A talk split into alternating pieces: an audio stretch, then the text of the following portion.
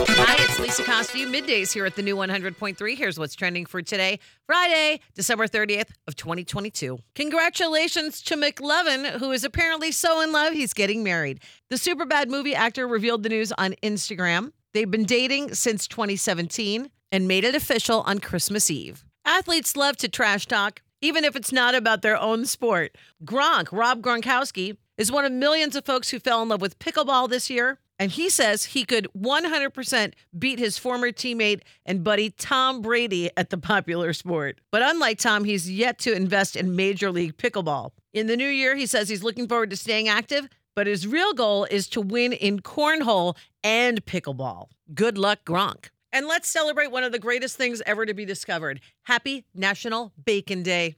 And that's what's trending. Have a great one. And thanks for listening to the new 100.3. She loves the 90s and 2000s.